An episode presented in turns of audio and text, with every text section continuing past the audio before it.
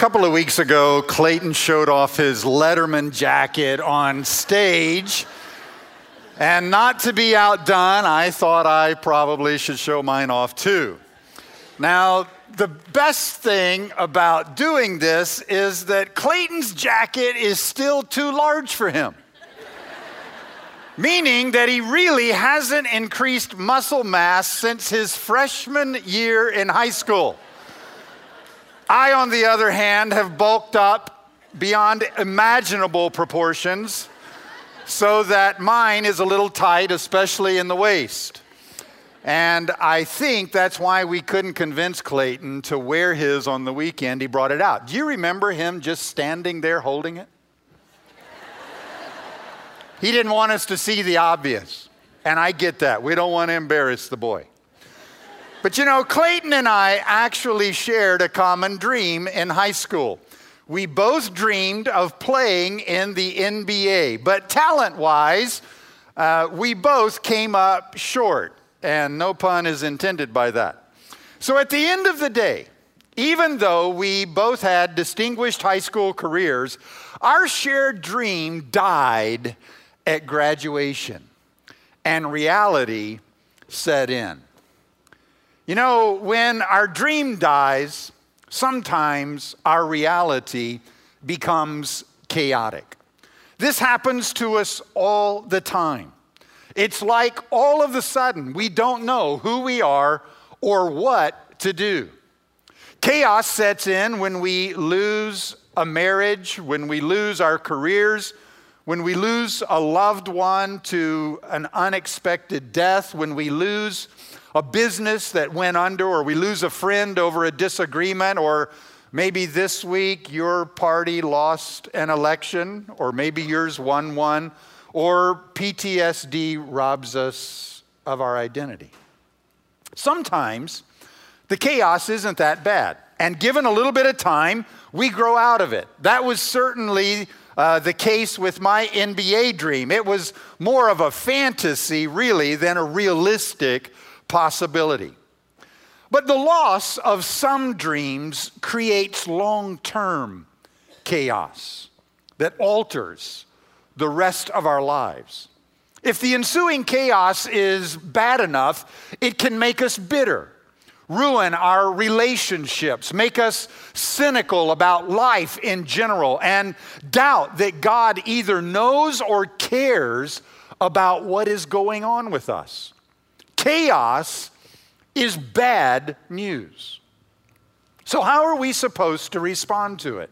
How are we to move forward with our lives when we lose a dream? Well, you know, if we respond in a healthy way, God can create a beautiful future through the chaos. And the reason I'm so certain about this is because it's what Jesus did for his first disciples. After following Jesus for three years, the disciples were met with the inescapable reality that the one they thought was the Savior of the world, who would set them free from the political and financial oppression of the Roman state, had just been brutally crucified. End of story, end of hope, end of their dream. The days that followed were chaotic. These young men didn't know what to do or where to go. They were afraid and they had no idea what their next step was. And yet, this small group of scared young men transitioned from chaos to lead the greatest movement in human history. They became the founding leaders of the church that has impacted Western civilization at its very core. So, what calmed the chaos for them? Well, in the course of three days, four things happened that helped them create a new future through the chaos. And if you and I will do these same four things, I believe God will calm the chaos in our lives as well. And so we want to spend the rest of our time together looking at these four things. Number one, if you've lost a dream, admit it. You know, when our lives are chaotic, let's not deny it or get angry about it. Let's admit it. It's okay to be saddened by the fact that we have lost something that we valued. But great disappointment often comes with a sense of finality. We lose hope. We can't see how things could ever work out for the good. But the death of a dream isn't the end of your life. Because when one thing dies, a new thing comes to life. In fact, Jesus said this very thing regarding his own death. He said, The hour has come for the Son of Man to be glorified. Very truly, I tell you, unless a kernel of wheat falls to the ground and dies, it remains only a single seed. But if it dies, it produces many seeds. Did you catch that? Jesus said that his death would pave the way to his glory. The death of one thing often brings something new.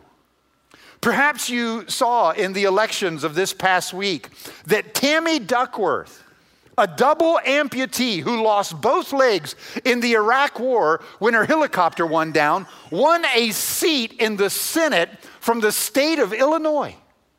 She embraced a new future. She refused to allow the loss of her legs to be the end of her life.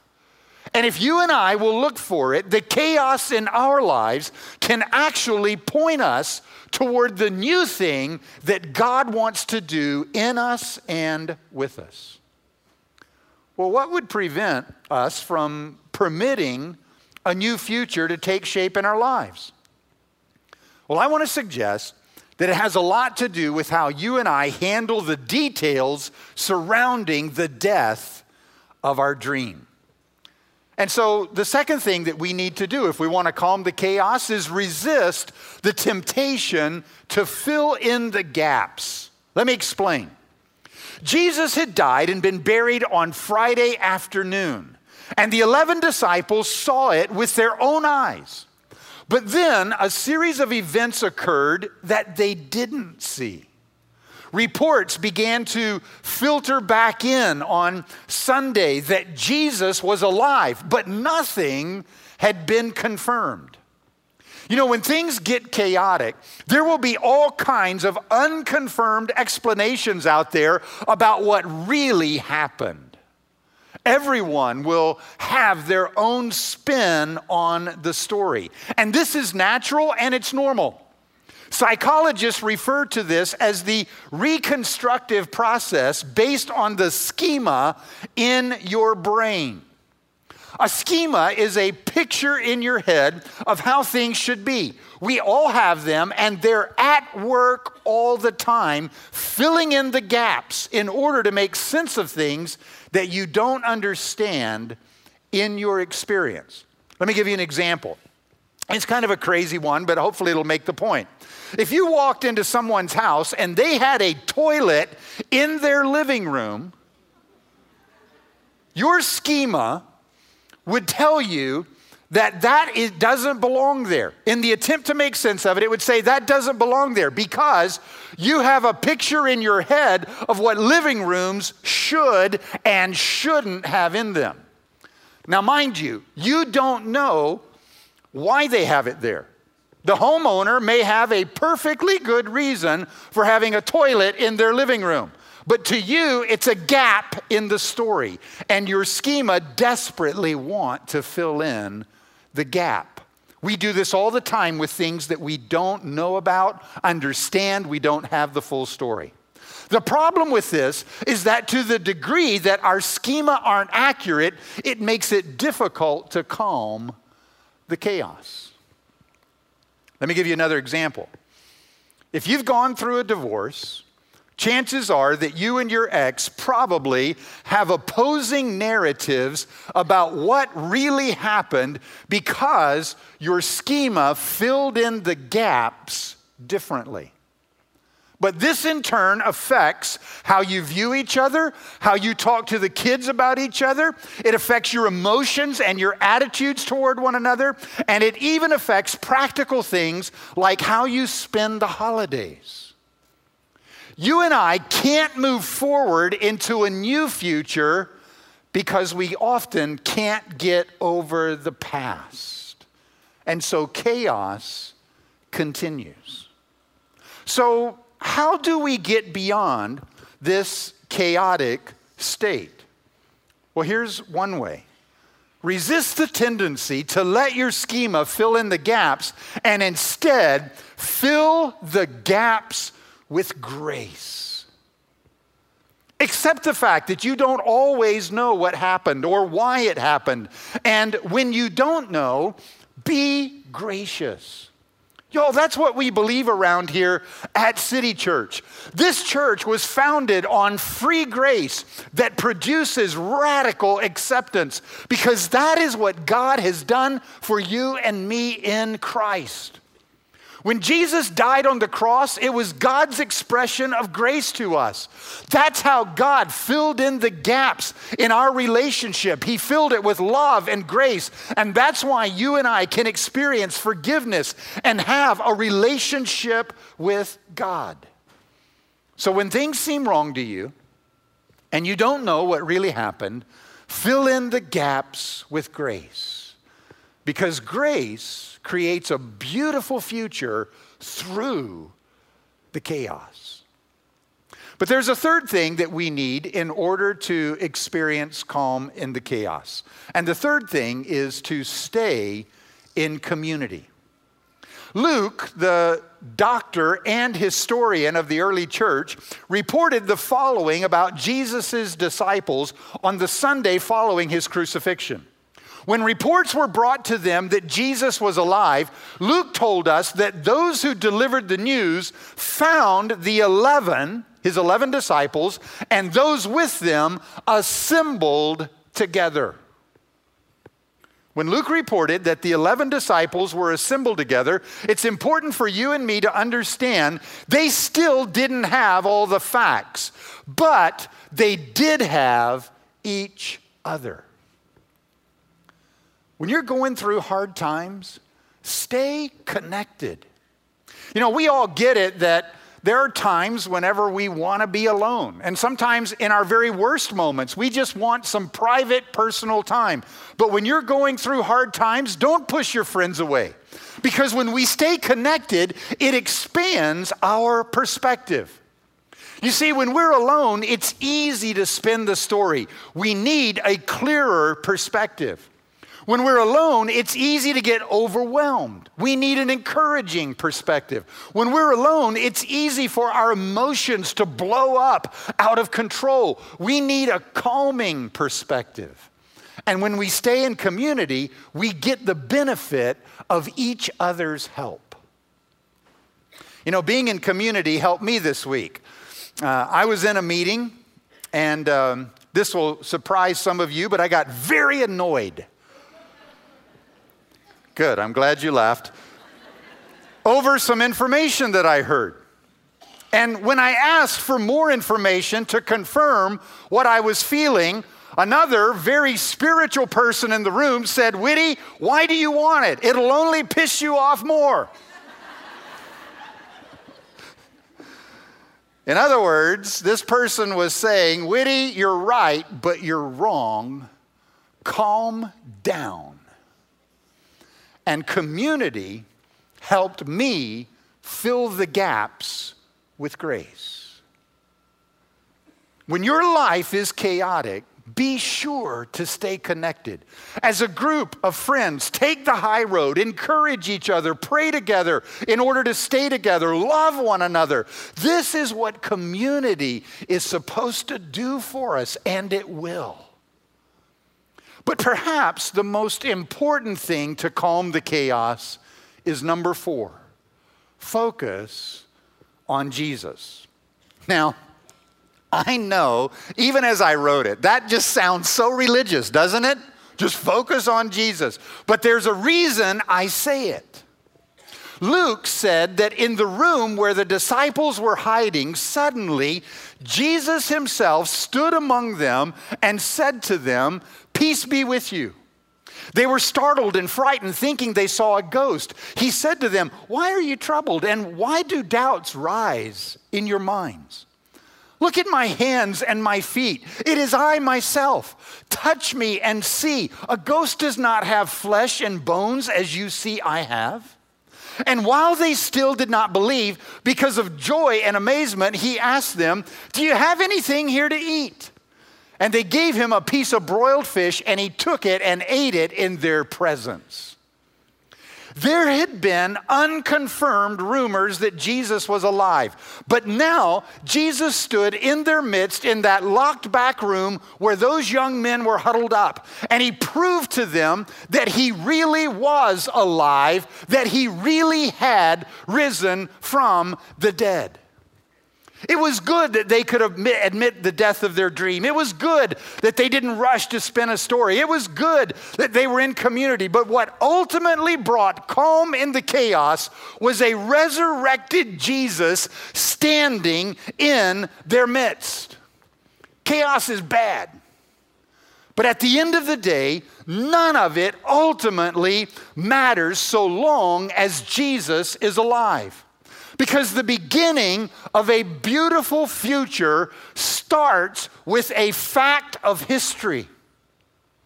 From a historical perspective, there is incredible evidence for believing Jesus rose from the dead. And this has stunning implications when you and I are in chaos. Jesus' resurrection validates every other thing that he ever did or said. If Jesus rose from the dead, if he is alive, then you and I can believe that he is God. If he is alive, we can affirm that he is our Savior, that because he died, we don't have to. If he is alive, we can trust that he brings beauty out of the chaos, just as he did for so many different people in the New Testament. Let me just give you a few examples. He made the paralytic walk, he made a crazed demoniac sane, he brought Jairus' daughter back to life, and he healed blind Bartimaeus. When our future is uncertain and we're not sure what to do next, hitch our wagon to his that's what we should do because He knows the future. Because Jesus is alive, we can have confidence that He has established His church and that it will prevail. We can believe that He will come again to this earth just as He said. And because He's alive, we can look forward with anticipation to His eternal kingdom that will never end. Why? Is it because we are great? Is it because we are perfect? Is it because we are clever or rich or powerful? Because we never get it wrong? No. The disciples were so scared and disorganized after Jesus' death that they locked themselves in a room. That is until Jesus came into their midst and they experienced him all over again. Jesus is the only one we worship. He's the one we look to for leadership. He's the one who changes lives. He changed your life. As long as Jesus is alive, He can create a beautiful future through the chaos. Y'all, it's a nothing for Him. And so here's what I'm asking you to do I'm asking you today to decide. Decide if you will trust your future into His hands. Despite the fact that maybe you've had a dream that died, despite the fact that your story has gaps in it, things you don't understand, despite the fact that you may feel alone and uncertain, will you trust your future? Into his hands? And here's how I want you to answer that question I want you to play a game with me that we used to play as kids. I want you to transport yourself back to first century Palestine. Pretend You are one of the 11 disciples in that locked room. And then Jesus What do you think you would have done? Whatever you think you would have done then, I want you to do that now. If you think you would have walked out, then walk out now. It's okay. I get why you would. If you think you would have asked him questions then, ask him a question now. If you think you would have followed him then, follow him now.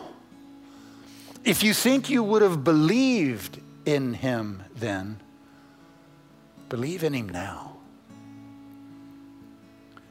We want to provide you a moment to do this today.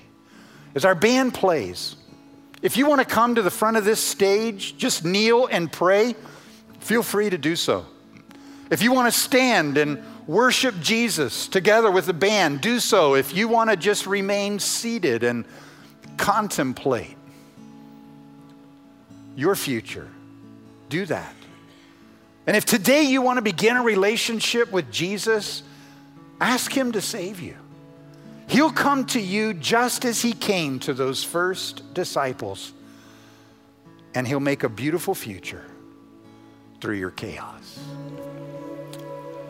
Lord, we all have dreams, and we wish we lived in a world where our dreams always come true.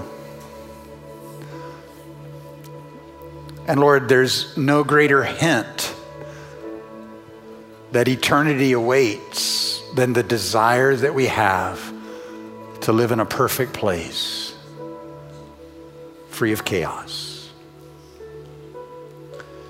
And so, Lord, while we wait for eternity, we thank you that you come and you stand in our midst and you call us to trust you to believe in you, to follow you,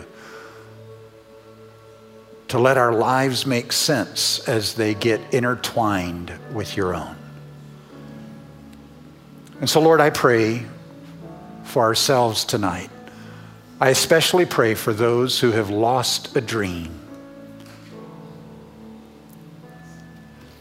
And Lord, I pray that today you would come and meet them. Lord, maybe for some who have never believed in you, but today somehow their heart seems strangely warmed and there's a desire for you. I pray that you would come to them right now and enter into relationship with them. Jesus, thank you. You're the one that we're looking to. And we pray these things in your name. And everyone said together, Amen.